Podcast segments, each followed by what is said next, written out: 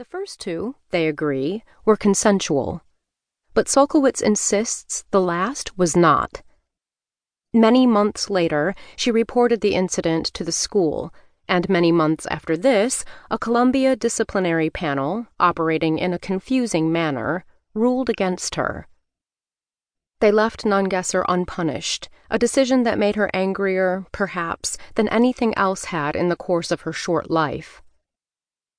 This was the bad thing that happened, and it not only turned Sulkowicz's zen out world upside down, but changed the collegiate experience of a generation. Until a few years ago, an Ivy League student who went public about a rape was a rare bird. But soon after our chat at the cafe, Sulkowicz inverted the typical public roles of rape cases, the long tradition of a Kobe Bryant or William Kennedy Smith declaring his innocence at a bank of microphones, while the victim began her offstage downfall, became depressed, dishonored, maybe even suicidal. A sexual assault victim's anonymity, ostensibly for her own protection, was a precept of the old system.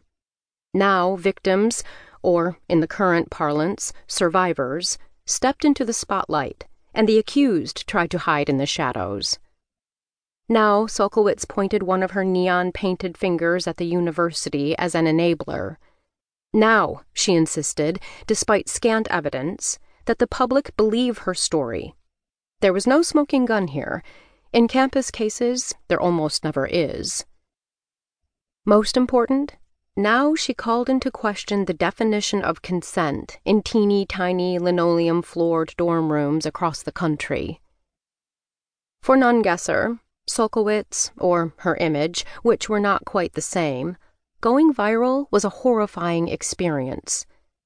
Before she was a victim and he was an alleged rapist, they were both star students on a straight path to success.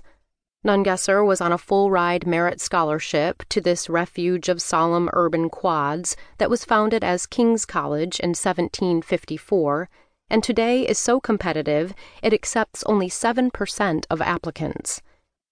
Sulkowicz, unbelievably, hadn't stepped foot on campus before she was accepted. Columbia was something of a safety school for her. Now her life was completely upended, and his was too.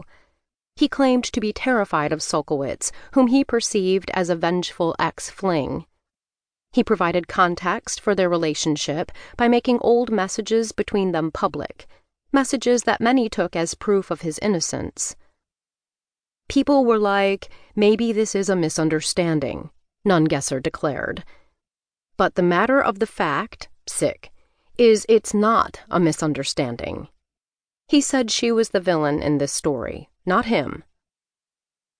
The situation outraged both sets of parents, and parents, more than their children, are the university's true customers, the ones paying the increasingly astronomic bills.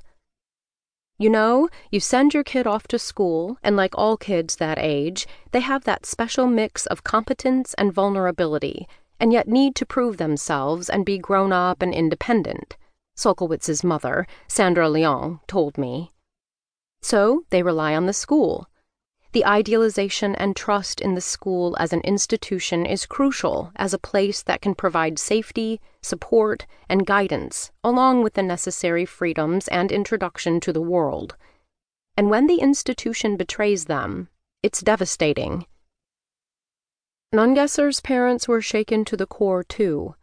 In a letter, they desperately appealed to Columbia's president, Lee Presbo Bollinger. We have just learned that our son was ambushed outside his residence by two reporters, they wrote.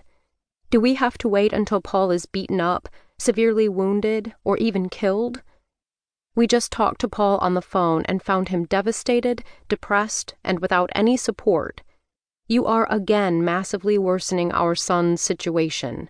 Shame on you, Mr. President.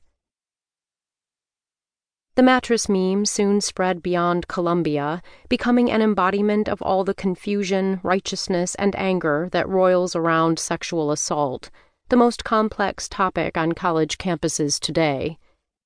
Sulkowicz was transformed into Mattress Girl, a nickname she found offensive, but it stuck.